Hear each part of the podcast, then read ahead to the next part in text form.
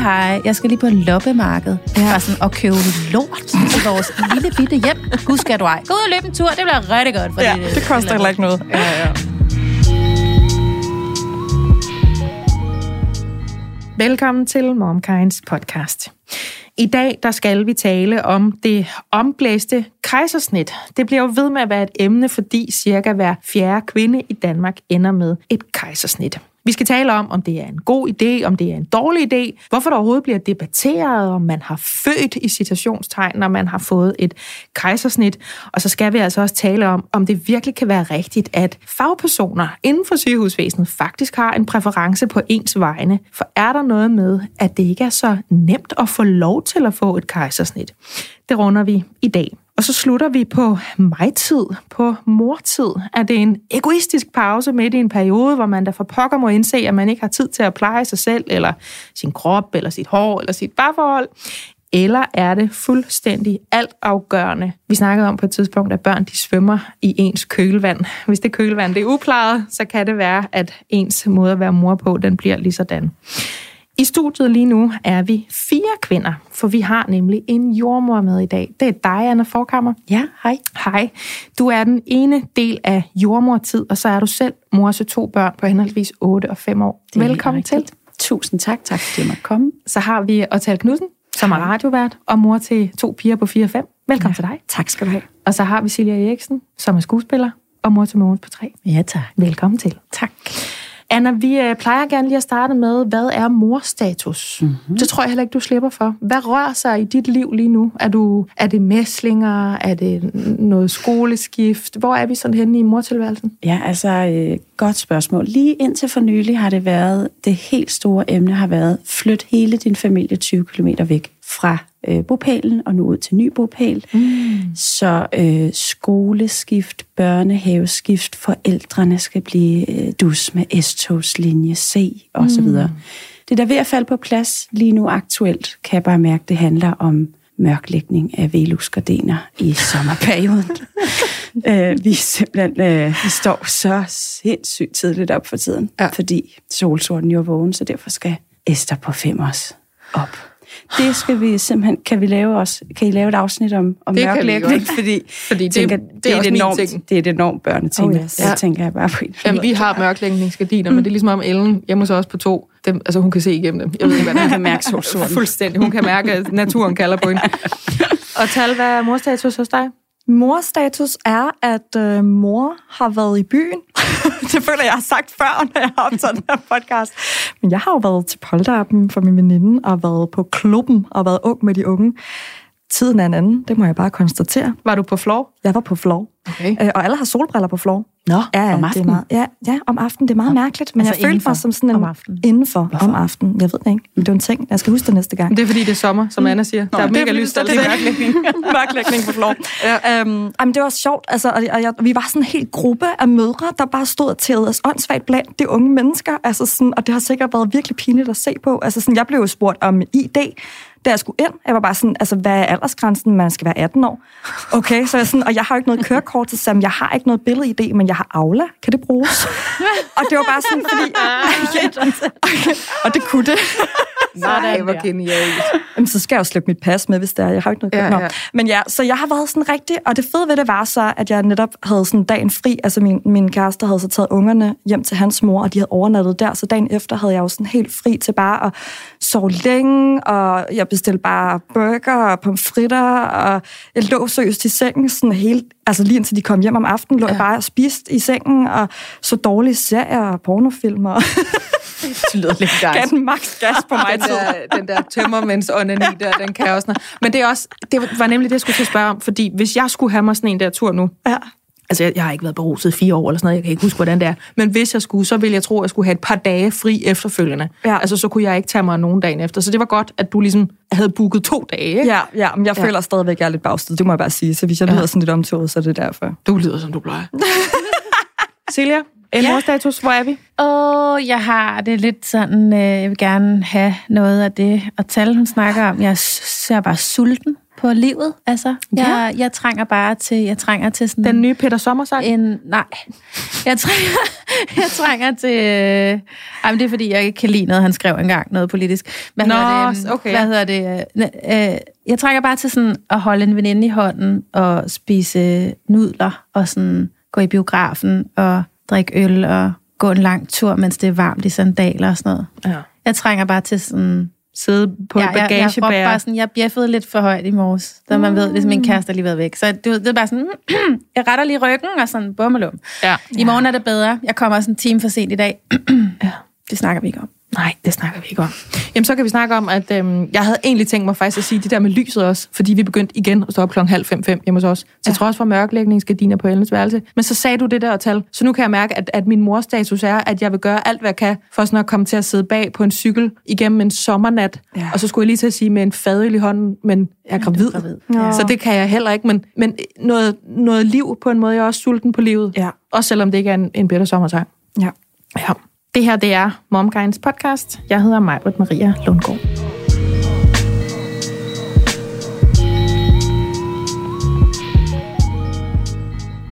Denne episode af MomKind podcast er sponsoreret af Puri. Og jeg har jo tidligere fortalt om, hvordan jeg er blevet glad for deres vitaminer. Men nu har jeg lyst til at dele, at jeg også er blevet glad for deres kollagen. Jeg blander faktisk deres CP1, som er testet ren kollagen, og CP3 Beauty. CP3 indeholder nemlig zink og biotin, der blandt andet bidrager til at vedligeholde normal hud, og jeg oplever faktisk, at jeg både får mindre tør hud og færre revnede fingerspidser, når jeg tager det her. Udover zink og biotin, så indeholder CP3 Beauty også C-vitamin, B6-vitamin og hyaluronsyre. Puris produkter er testet for renhed og kvalitet, herunder uønskede stoffer som tungmetaller, pesticider og lignende, og du kan selv se testresultaterne, hvis du scanner QR-koden på bagsiden af deres produkter. Har du lyst til at prøve deres kollagen eller nogle af deres andre produkter, så kan du bruge koden MOMKIND30, når du tegner abonnement. Så får du 30% rabat på de første tre leveringer, og altså på produkter til tre måneder.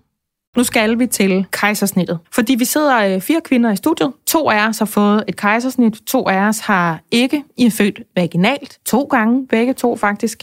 Mm. Mens Silja og jeg har henholdsvis et øh, planlagt og et akut kejsersnit til fælles. Og jeg kunne godt tænke mig at åbne den her snak, som jeg tænker skal være informativ, men også gøre lidt op med de her synsninger, eller de her fornemmelser, der er omkring kejsersnittet. Øh, med spørgsmålet omkring Anna til dig, mm-hmm. som jo altså er jordmor. Er der en eller anden forudindtagethed i sygehusvæsenet, eller på fødegangen, eller blandt øh, jordmødre, eller sygeplejersker, eller læger, eller hvem som helst, omkring, at man helst ikke må få et kejsersnit? Altså, man må helst ikke få et planlagt kejsersnit? Du kan godt sige, at der er en forudindtaget agenda. Den er selvfølgelig sådan videnskabeligt funderet på, at et kejsersnit altid er en stor operation, som er en fantastisk mulighed, som man skal lave i systemets øjne, når der er brug for den. Ja. Brug for den. Hvad er det? Er det så medicinsk indiceret? Er det fordi, man har en lavt liggende moderkage, der ligger foran fødselsvejen? Eller er det fordi, man er panisk angst for at føde? Der er paletten i brug for jo enorm.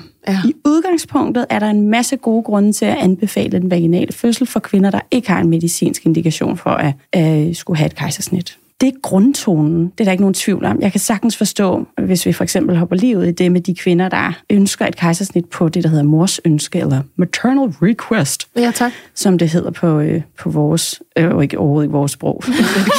På fagsprog måske. Præcis. ja, ja. Er på åbenbart meget amerikansk. Maternal forstørrelse. Ja, præcis.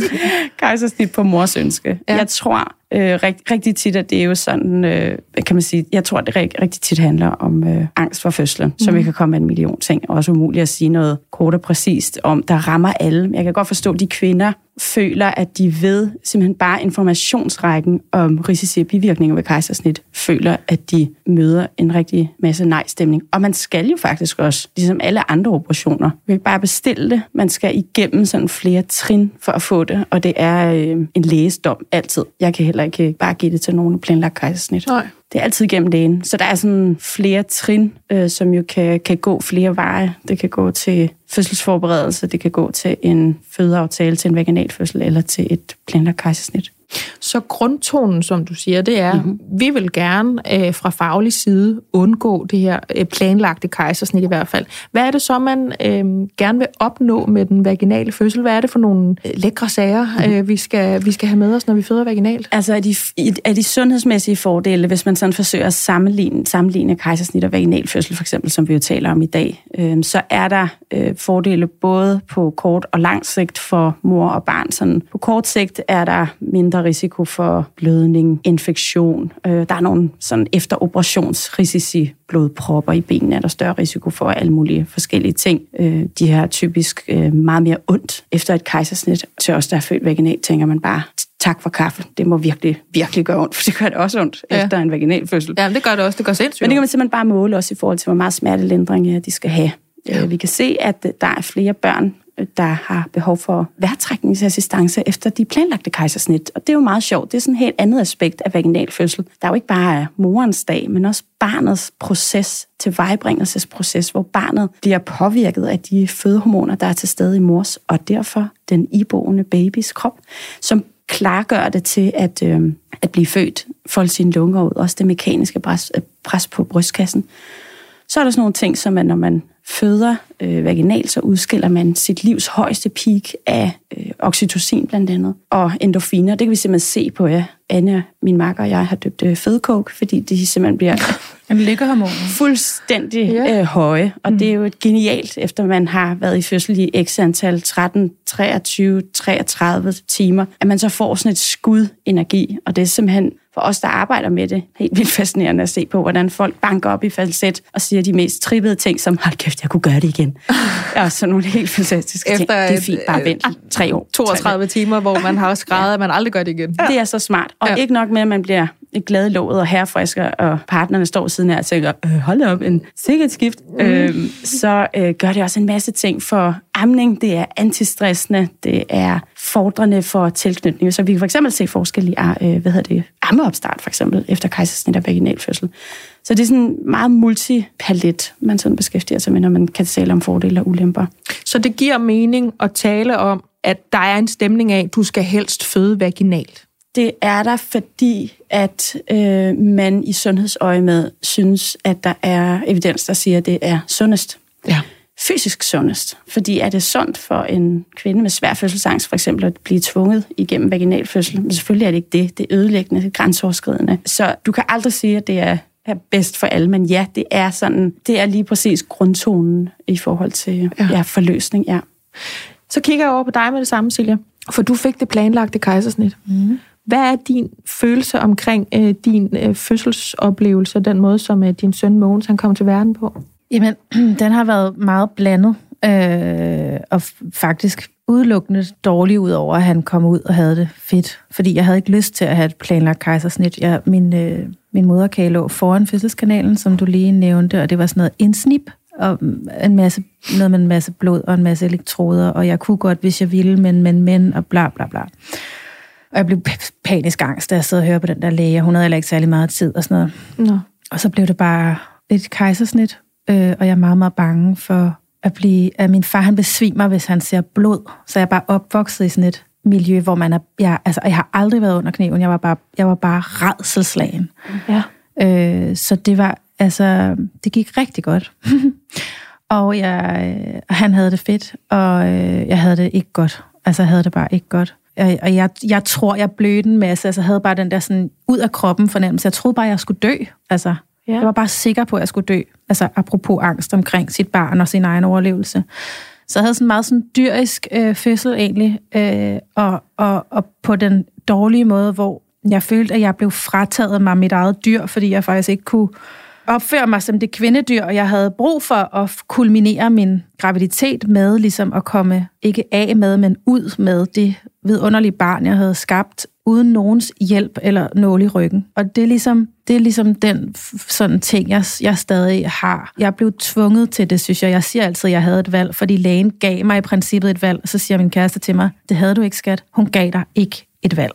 Det var så voldsomt, det du skulle have sagt ja til, hvis du skulle have... Altså, og som førstegangsfødende ved man jo ikke en skid om, hvad det er. Og jeg fik altså ingen information om kejsersnit. Øh, jeg fik altså, en pjæse Ja, okay, Jeg var ikke nogen, ja. der sagde, prøv at høre her. Det kan være super fint. Det foregår sådan her. Jeg lover dig, bla. Der var ikke nogen, der ligesom tog hånd omkring det. Jeg havde gået til fødselsforberedelse, og 1, 2, 3, og våde hundeøjne og slappe af i hovedet. Og jeg, altså, jeg vidste intet om det. Så jeg tror ligesom for mig, så kunne jeg egentlig godt tænke mig, at vi også snakkede lidt om, what are the pros? Altså, at vi ikke forherliger den vaginale fødsel til så, i så stor en grad, at man som kejser, øh, Inde. kejserinde lige præcis, kan betvivle sit eget værd efterfølgende. Øhm, altså, jeg vil sige, jeg har, nu, jeg har hørt på så mange fødselsberetninger, øh, og mange af mine veninder har haft nogle rimelig hardcore med i bagagen, og går til en masse øh, altså efterfødsels for at behandle, og, og jeg ved ikke hvad. Altså, det er, ikke, det er jo ikke en dans på roser og føde vaginalt, øh, og alle de ting,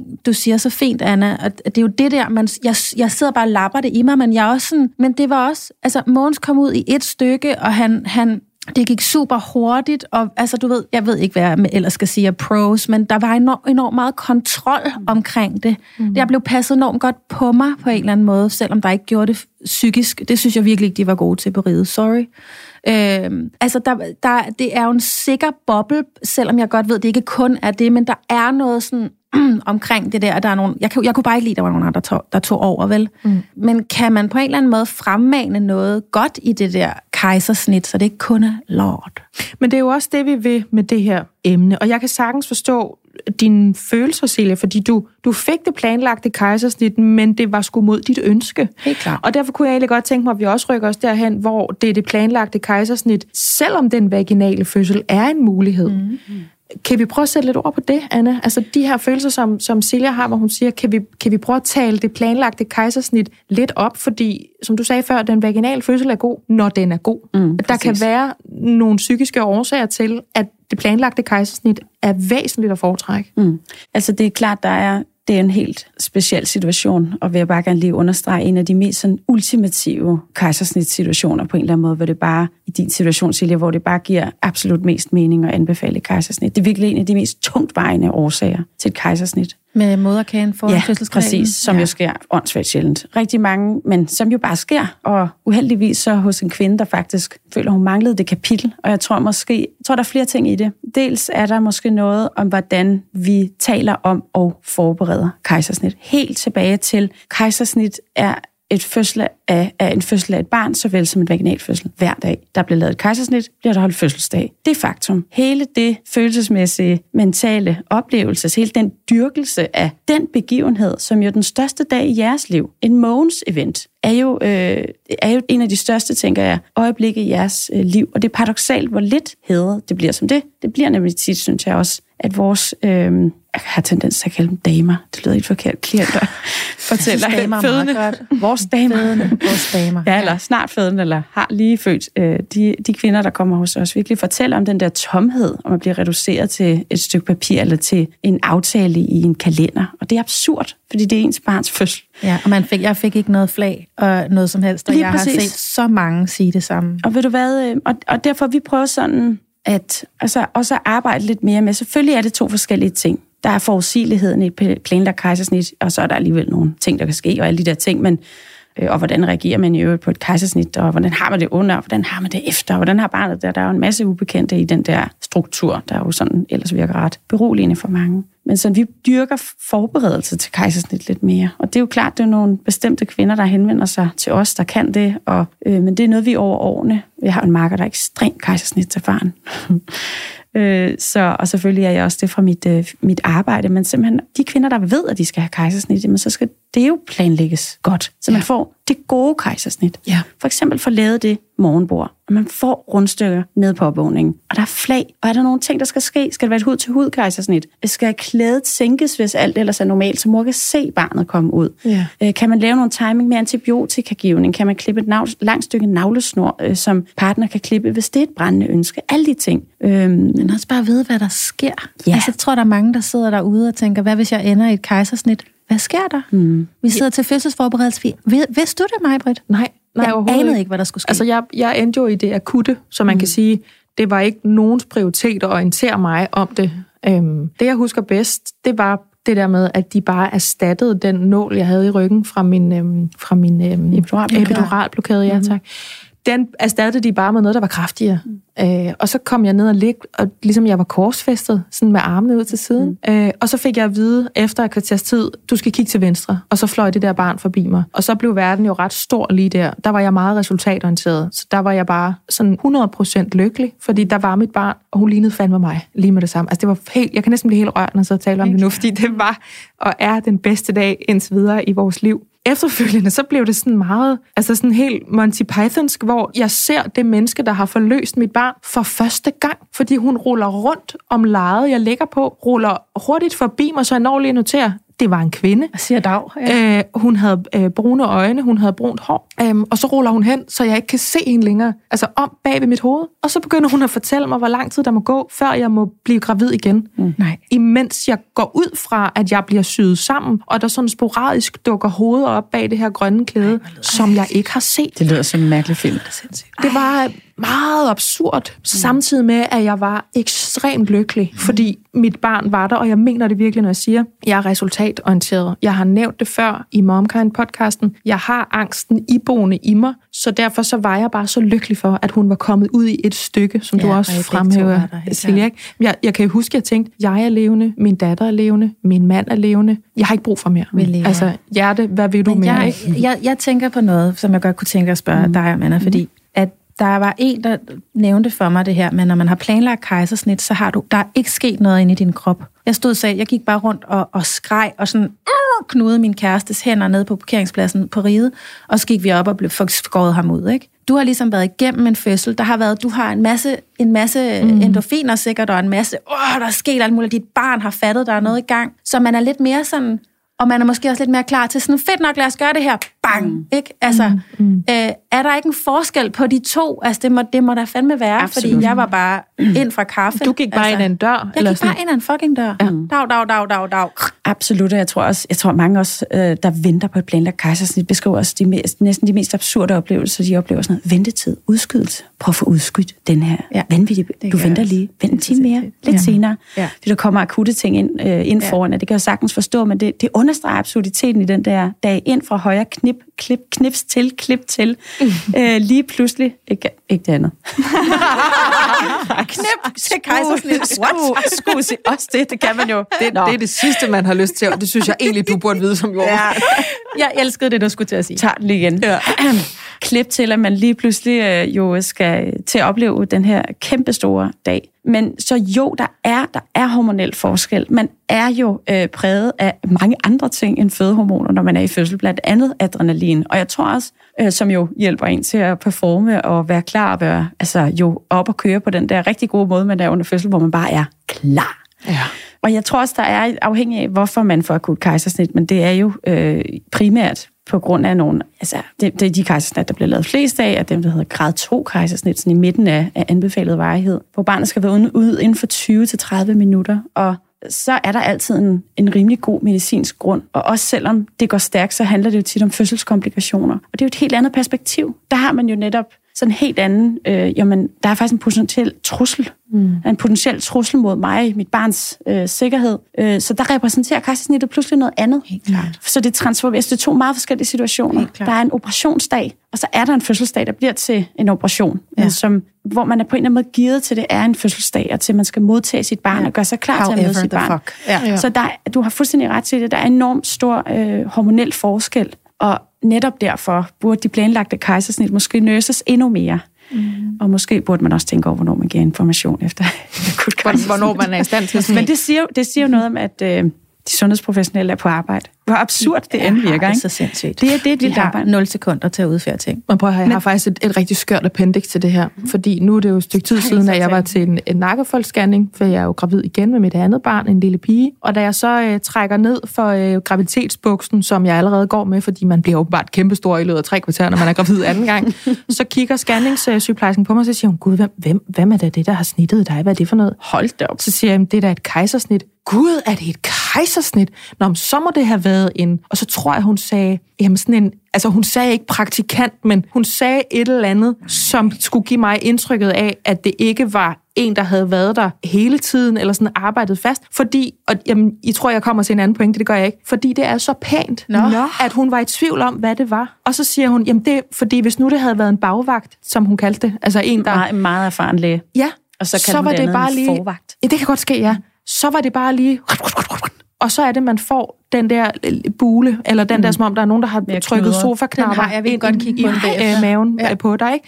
Hvor at her, der var det altså en, der havde givet sig så god tid, at hun vidderligt var i tvivl om, hvad det var, fordi det var vokset så pænt sammen. Sit livs broderi. Wow. Vildt. Jamen for filan, Tak det for var, vagten. Jamen præcis, ikke? Hvor jeg sådan tænkte, jamen det er jo hasardspil det her. Altså med, jeg har ikke, og det kan jeg sige helt ærligt, efter min bedste overbevisning, så har jeg ikke et fødselstraume. For jeg var så resultatorienteret, at jeg fik min datter med hjem, og jeg overlevede. Til gengæld, og der kunne jeg egentlig godt tænke mig, at vi måske endte den her snak for nu, for jeg tror, vi skal tale meget mere om kejsersnit, hvor du også er med, Anne. Så kunne jeg godt tænke mig, at vi endte der med, hvordan man kommer sig. Fordi jeg har ikke prøvet den vaginale fødsel. Jeg har prøvet at få et kejsersnit, hvor jeg i ugevis efter ikke kunne rejse mig selv fra sengen. Jeg kunne ikke rejse mig med min datter. Jeg kunne ikke rulle om på siden. Jeg kunne ikke gå rundt med hende.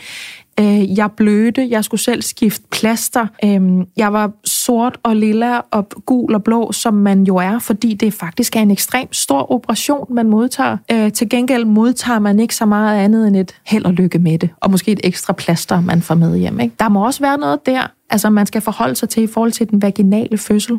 Øh, og tal, jeg tager dig med på banen nu, du er stadigvæk i studiet. Ja, det- Du er bare født vaginalt. Ja. Hvor lang tid tog det dig at komme der efter en, en vaginal fødsel? Åh, det tog ret lang tid, synes jeg. Jeg synes, der gik lang tid, før jeg kunne komme ud og gå min første tur med barnevognen, og ja. i det hele taget bare forlade lejligheden. Hvor er vi henne? Altså lang tid? Ja, lang tid, det er jo så relativt, ikke? Men altså, jeg, jeg tror i hvert fald, at der gik sådan en 3-4 uger, før jeg sådan rigtig kom ud Ja. og gå. Ja. altså, jeg havde stadigvæk ondt over det hele. Og, Ja.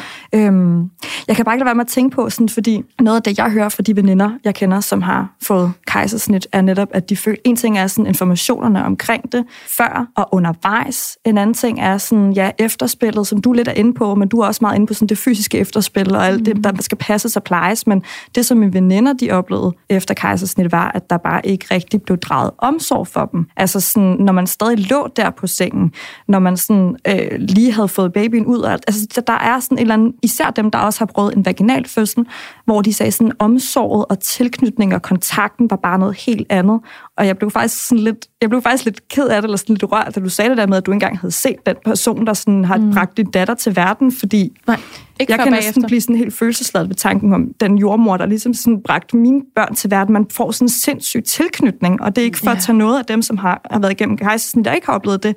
For nogle gange har vi bare en tendens til at forhælde i den der vaginale fødsel, men den der tilknytning, der, der sker i det øjeblik, altså sådan, jeg følte jo nærmest, at det var min livsledsager lige pludselig, som jeg kun havde kendt i et par timer, men sådan, Altså, det der med, at hun bare kiggede ind i øjnene, og bare var sådan, du gjorde det, og jeg sådan kunne se på hende, at hun forstod, hvad jeg gennemgik, og hvor hårdt det var, og sådan, ja. altså, det, det er bare sådan, jeg, jeg husker bare hendes ansigt, og jeg, det er sådan en, det er bare, ja, jeg bliver sådan helt ked af, at man ikke har den samme, hvis der er, at man gennemgår et kejsersnit. Altså, at man ikke har den samme tilknytning, at jeg ikke kan komme hen og tage en i hånden og være sådan, hej, det kan godt være, at de gør det nogle steder, det, jeg skal ikke kun sige, at det er sådan, men det der med, hej, jeg hedder sådan og sådan, og vi to, vi skal have din baby ud nu. Men så vil jeg gerne øh, trøste dig lidt og tale. Okay. Det er mega sødt, Ej. bliver så bevæget. Og det kan jeg også Ej, mærke, det, ja. det har jeg nemt ved at blive. Det har vi alle sammen, når vi taler om det her, for vi Ja. taler jo for fanden om vores børns fødsler.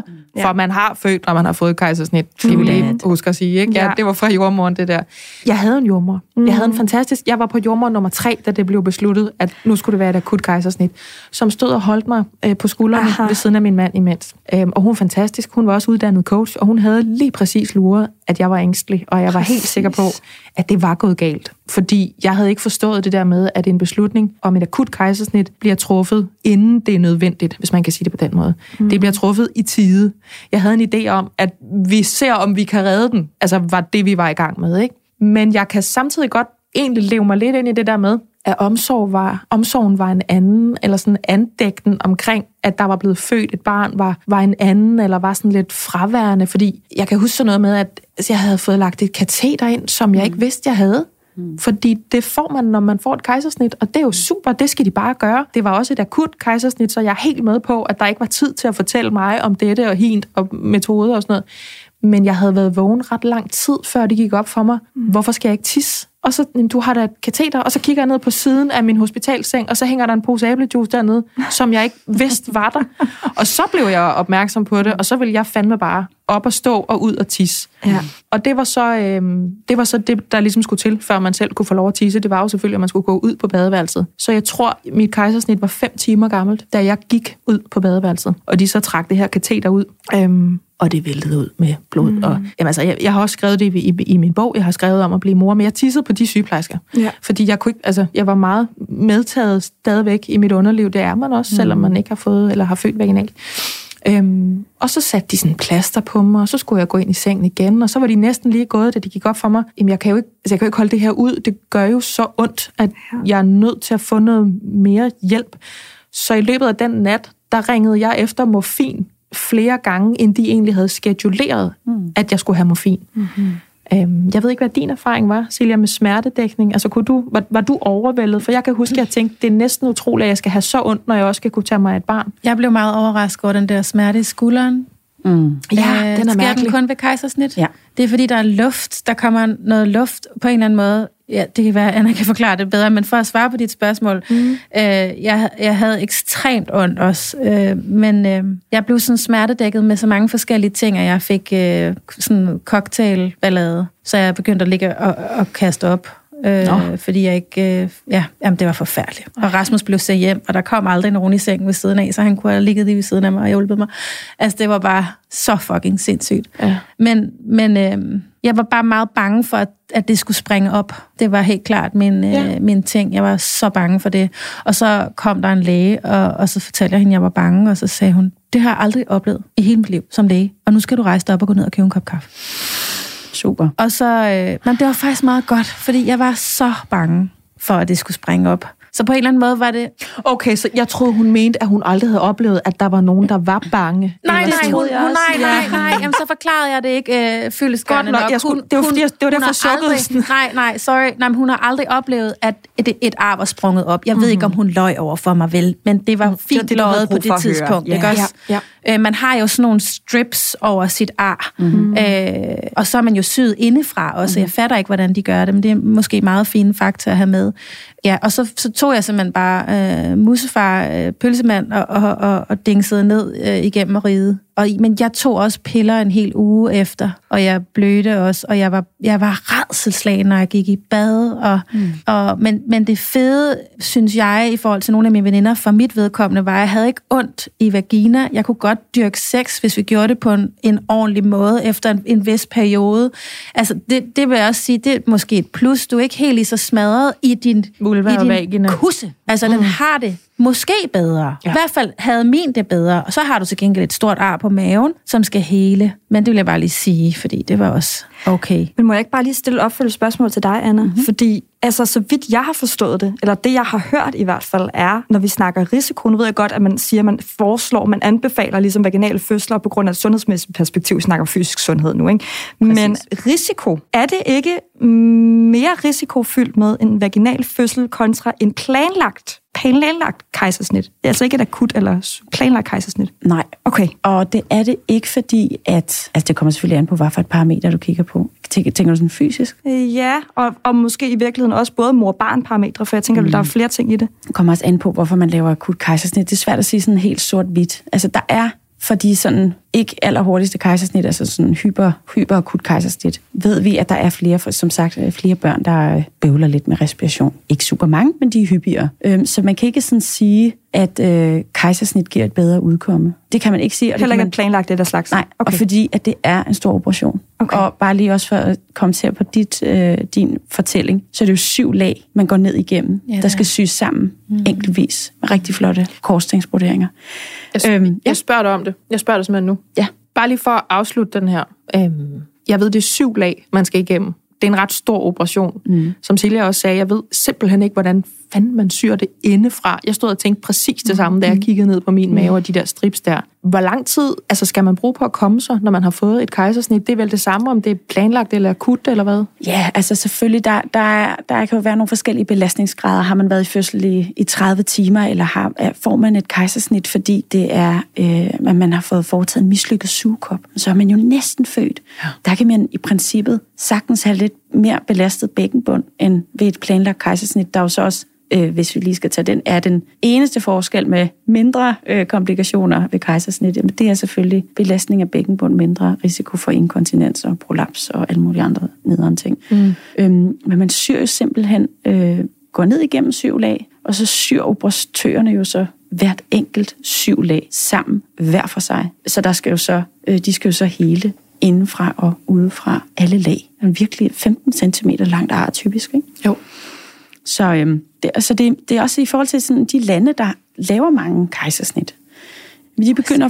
USA er ikke de værste. Sydøstasien, Latinamerika er okay, absolut yes. dem, der øh, har højst kejsersnitfrekvens. Nogle lande ligger på, øh, på over 50 procent. Øhm, nogle lande er der en enormt stor status her for kejsersnit, fordi det er dyrt, så det er sådan noget med schema og styr på det, og en god fødselslæge osv.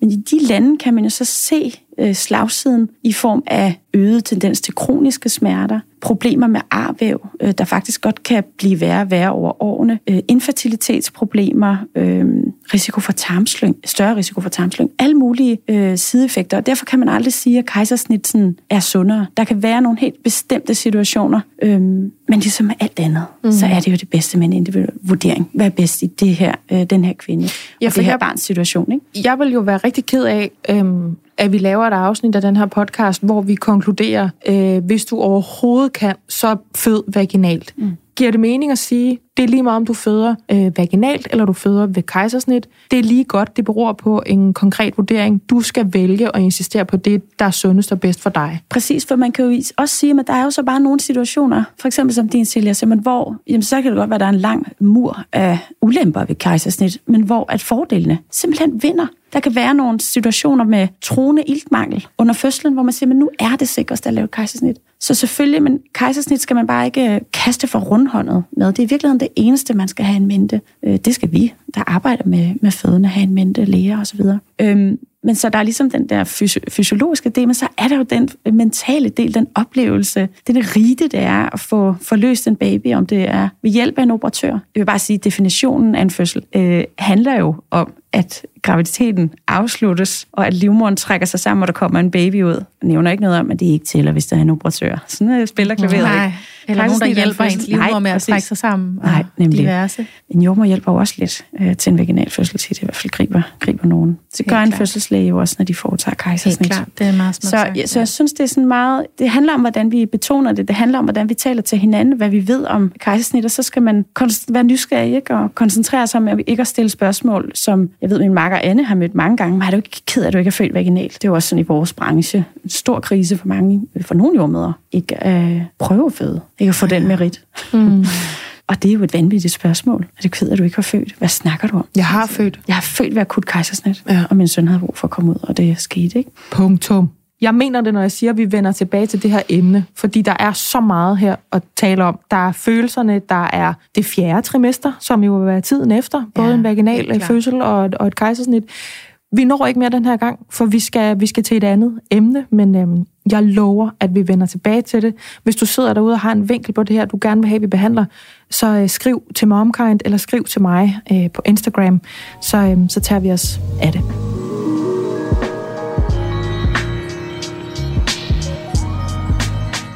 Og Tal, du er stadigvæk i studiet. ja. Det er jo bare fordi, du har født to børn øh, vaginalt. Ja. Så jeg prioriterede bare lige at høre fra Silja og fra mig selv og fra Amen. jordmoren, ikke? Ved du hvad? Jeg sad bare og sugede til mig og lærte og lærte ja. og blev klogere. Er vi stadig Så det er helt okay, at I honorerede mig. Det, det gør mine børn også altid. Så. Ej, det er så fint. Vi, vi er stadig venner. Vi er stadig lige gode venner. Ja, det, det, det kan du tro, vi er. Vi skal, øh, vi skal tale om det der med at tage tid til sig selv. Altså om at tage sig af sig selv, så man kan tage sig af nogle andre i mm. virkeligheden. Mm. Jeg ved, at de to, I har haft en lille snak om det, altså Silja og Tal, øhm, fordi du forleden postede på Instagram, og tage nogle virkelig lækre billeder og videoer, og vi var på hotel, og det var med sushi, og det var den der sushi med krømmel ovenpå, ja. og jamen, det kunne nok være, altså du var simpelthen i udlandet. Ja. Hvad foregår der? Ej, ved du hvad, jeg havde det faktisk lidt mig selv, efter jeg havde gjort det, så var jeg nødt til at lave et nyt post, for lige at lave sådan en disclaimer. Jeg lever altså ikke normalt så fancy dit liv. øhm, jeg er men, jeres relaterbare ja, mor Instagrammer. Jeg er relaterbare mor. Ja. Jeg blev sendt på en forretningsrejse. Bare det, ikke? Ja, så det var altså øh, det var to dage to overnatninger i, øh, i Hamburg, og det var på et hotel, og det var bare skide godt, og rigtig meget af tiden stod på arbejde, men jeg fik sådan lige åh, nogle gåture i solen og en kaffe latte i hånden og nogle aftener på det der hotelværelse, hvor jeg bare lige kunne fylde badekarret med sæbebobler og bestille room service, og det var sushi, og det var hvidvin, og jeg købte mig fattig i sushi og hvidvin, men jeg tænkte, det var det, Det var de værd. der helt hvide, sådan crispy Ja. laner, og Ej. den gode bakke med sushi. Og, Og det der. store vindue med badekar. udsigt, og ja. det rigtig lækre badekar, den fik fem stjerner. Øh, Jeg var inde og anmelde øh, brusehovedet særligt. Var, du, var der noget onani indover der, eller hvad? Jeg skulle, jeg skulle det hele, jeg skulle indhente alt, altså sådan alt. Søvn. Helvede ikke været på hotel, hvis ikke man har siddet over Har I, på. har I set, hvad der kommer på de tyske kanaler efter klokken 24? Ruf John! 110. Nå, men det var bare for at sige, jeg fik virkelig, sådan, jeg fik virkelig plejet mig selv, og det var, det var faktisk en rigtig fed oplevelse, fordi jeg har ikke haft sådan en mig-tur, siden at jeg fik børn for, øh, for fem et halvt år siden. Nej. Øhm, så hvis vi har været ude med noget overnatning, så har det jo været kærestetid, så har det været en hotelovernatning, hvor vi skulle, skulle dyrke hinanden og sådan noget. Men, men seriøst, hvor kan det noget? Altså sådan, hvor var det vildt, hvor var det vildt at opleve, bare lige på den ene lille gåtur, jeg havde for mig selv i solen, eller sådan, jeg følte bare, at jeg connectede for sygt med mig selv, og det er ikke kun brusehovedets skyld, altså det var virkelig sådan, jeg, jeg troede, jeg ville være sådan lidt ensom, og være sådan lidt, sidde og være sådan lidt akavet omkring at sidde på en fortorvscafé helt alene og spise brunch, men jeg nød det seriøst bare sådan, jeg var bare, jeg, har ikke, jeg går bare den her tur, jeg skal ikke nogen steder hen lige nu, jeg går bare og kigger på mennesker, og jeg går bare og kigger på ting i butikker uden at købe noget, og ja. jeg var bare sådan, jeg connectede bare så meget med mig selv, inden jeg fik børn, og hvor jeg virkelig også bare nød mit eget selskab, og det tror jeg lige, jeg havde sådan behov for at blive mindet om, at jeg ikke altid behøver være social, jeg behøver ikke altid rive tid ud af kalenderen til, så at når jeg endelig skal være væk fra mine børn, så er det fordi, jeg skal til den der 30-års fødselsdag, eller til den der polterappen, eller til den der, altså sådan, jeg, kan også godt tillade mig at gøre det bare for mig indimellem, fordi ja, det giver sindssygt meget. øh, Du i dig selv i virkeligheden kan være midlet Ja. og målet, ikke? Altså, ja. Sådan, giv mig lov til at fare vild i en europæisk storby i halvandet døgn, tak. Ja, Ja. ja, og det er så dumt, fordi det er jo svært at prioritere, både økonomisk og tidsmæssigt og det ene det andet, men hold nu op, hvor galt hvor meget. Jeg var seriøst bare et nyt menneske. Jeg kom hjem til et hus, der sejlede max, men jeg vidste, at de havde haft det skide fedt derhjemme med farmand. Alt var bare, alt var spillet. Altså Men sådan, det behøver jo heller ikke at være i Hamburg. Altså, den der Nej. øvelse kan du i princippet lave på, altså på, på hotellet next door, ikke? jo, jo, jo, jo, 100 procent. Altså, Silja, har du nogen sådan... Nu snakkede øh, jordmor Anna, som vi jo desværre måtte sige farvel til, fordi hun skulle hjem og passe nogle børn. Hun snakkede om rider før. Har du sådan nogen selvpleje-rider? Altså noget, du skal igennem, eller sådan en, en go-to i forhold til at, at passe og pleje dig selv mentalt, øh, fysisk? Ja, altså jeg, jeg kan godt lide at, øh, jeg kan godt lide at klæde mig ud eller klæde mig på. Jeg gør lidt begge dele, når jeg tager tøj på. Og så øh, høre musik og danse. Ja. Og filme mig selv imens. Og så, Så lave en basically story din bagefter. Instagram. Ja. ja. Jeg nyder det i fulde drag. Jeg synes, det er vildt dejligt. Øh, Og jeg synes, det er rigtig dejligt, når jeg skal noget, fordi så kan jeg tage tøj på og vaske mig under armene, klæde mig ud. Og det synes jeg er dejligt. Ja. Øhm, men grunden til, at mig og Tal snakkede sammen, er, fordi min kæreste, han rejser en hel del, tror jeg, nogen ville mene. Han klatrer og øh, higer meget efter at være i bjerge og alene i natur. Så han rejser ret meget, og han fortalte mig, hvor meget han skulle rejse her de næste par måneder. Og så blev jeg bare sådan helt lam i kroppen. Altså, det blev jeg jo ikke, men jeg blev bare alt blod forlod hovedet, da han begyndte at snakke om det igen. Og så gik jeg ind og bookede en tur til New York en hel uge alene. Sådan. Så, sådan. Øhm, jeg har boet i New York, jeg er uddannet i New York, jeg har venner i New York. Jeg, jeg ved ikke, jeg tror bare, at det gik op for mig, hvor meget han har været væk fra os og fra familien alene. Så nu skulle du også Siden- have noget alene tid? Ja, men det var bare sådan spejl, ikke? Sådan, hvorfor har du ikke givet dig selv det her? Jeg har bare ikke, han er lidt over tre nu, og endelig føler jeg, at det er okay for mig, og jeg har stadig dårlig samvittighed, fordi det er en hel uge, men nu, jeg må godt, han klarer den. Han har far, han har de andre, det, og jeg trænger Hvornår skal du afsted? om fire sekunder. Altså, Nå, sådan en slags uge. rejse. Yes. Gud, hvor genialt. Afsted. Afsted. Ej, er det ikke noget, jeg Var glad på din vegne. Hold Ja, kæft, det er hvor jeg Og jeg skal vegne. fucking cruise. Jeg skal bare med- cruise Ja. og snakke med fremmede, og jeg skal have ja. lille top på og Ja. ingen BH. Og så skal jeg ud, og så skal jeg danse, og så skal jeg være stiv. Altså, Ja. jeg glæder mig så sindssygt til ikke at have ansvar for et andet menneske. Ja. På den der sådan pulsagtige måde, som man nogle gange har, når man er derhjemme. Fuck, jeg glæder mig. Prøv at høre, dig din, din nipples får den vildeste De tur. får det så sindssygt. Ej, jeg, Ja. jeg er både virkelig glad på din vej, men også sådan virkelig, altså du aktiverer også noget inde i mig, som jeg troede, jeg havde glemt. Men det er også det er fordi, nu begynder jeg bare virkelig at sidde og tænke over det der med, sådan, jeg, kan ikke, jeg kan ikke huske, hvornår jeg har været alene på den måde, hvor jeg så havde planlagt noget for mig. Mm. Og det er egentlig mærkeligt, hvor hurtigt jeg har vendet mig til at undvære det, fordi mit liv før børn var jo næsten kun det. Mm. Altså det var det jo også, også særligt inden jeg mødte Michael. Der gik jo ikke så lang tid fra jeg mødte Michael, til der kom et barn, helt med vilje, men der gik bare ikke så lang tid. Så det blev sådan, altså fra, fra den ene yderlighed til den anden i virkeligheden, ikke? At alt handlede om mig, til at, at ingenting i virkeligheden handlede om mig. Ja. Men Og hvad sidder du sådan- dengang, Maja-Britt? Jamen, det er faktisk det, jeg sidder og prøver at komme i tanke om. Øhm, jeg kan lige så godt være ærlig og sige, det var meget noget med vin Ja, helt klart. og veninder. Ikke? Det var meget noget med sådan, særligt den her årstid, sådan den forår, forsommer, sommer, vi er i nu. Altså vin, veninder, øh, noget udenfor. Den der duft, I ved godt, man, man kan lugte af varm sten, når man har, fået sol på huden. Det er Ja. noget D-vitamin, der bliver aktiveret. Ja. Sådan, det er de mindelser, jeg sidder og har nu. Og det, som jeg i virkeligheden gør nu, for at gøre mig selv sådan lidt mere frisk og pleje mig selv, det er, at jeg har fået sådan en trip med, at jeg skal have virkelig skør nejlak på. Den har jeg også Den kommenteret ser på. så skarp ud, altså. Så smart Jamen, det ligner neglene. sådan lidt, jeg ligner arbejder i en slikbutik, men det er sådan en lille ting, der kan gøre mig glad, mm. hver gang jeg sætter hænderne på rettet, eller Ja.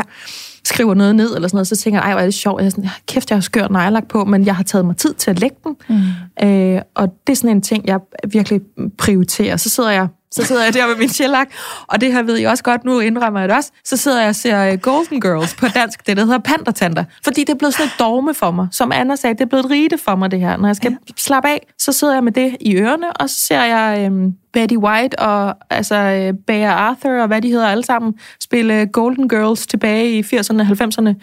Og det, det kan et eller andet, det der. Så sidder jeg der og- laver mine negle friske og fine, og, og zoomer fuldstændig ud med et headset i, i en times tid. Ja. Og så er det sådan en, en dig en dagligdags pause. Øh, pause, ikke? Ja. Er du alene, når du gør det? Er der andre i huset? Altså, mit barn, barn og min mand kan godt sådan fare rundt om mig i kaos, men, men så du kan sidder godt jeg af. bare demonstrativt og deltager ikke. Okay. Og det bliver der aldrig nogensinde kommenteret på, fordi det står klart for enhver.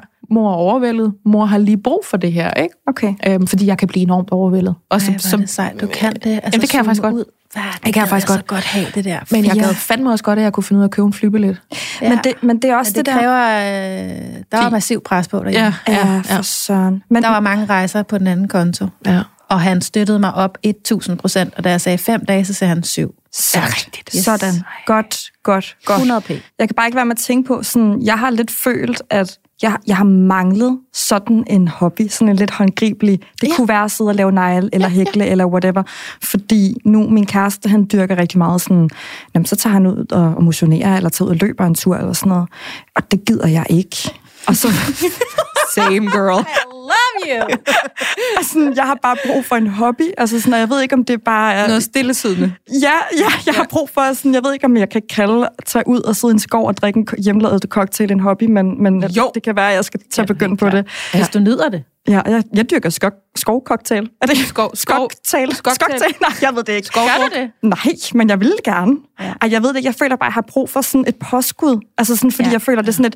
Nå, men det er meget nemt for ham at komme og sige, at jeg skal ud og løbe en tur, fordi så ved jeg godt, at det er en investering i din sundhed, og det skal vi jo alle sammen i princippet gøre. Men det er godt for dig. skoven også for dig, for det var din mentale sundhed. Øhm, Men den er let at Ja. skrive, fordi det er skov. ja, Den er lidt sværere, hvis man nu... Jeg elsker at gå på loppemarked. Ja, jeg kan ej, godt lide at gå på loppemarked, ja. Ja. Hej, hej. Jeg skal lige på loppemarked. Ja. Og, sådan, og købe lort til vores lille bitte hjem. Gud skal du ej. Gå ud og løbe en tur. Det bliver rigtig godt. Fordi ja, det koster heller ikke noget. Ja, ja. Nej, men, det, det, ja. Jeg vi har det lige sådan derhjemme. Altså, jeg, hold kæft, hvor kan jeg bare følge jer. Altså, sådan en dag med rosé uden skov, og så loppemarked. Hell yeah.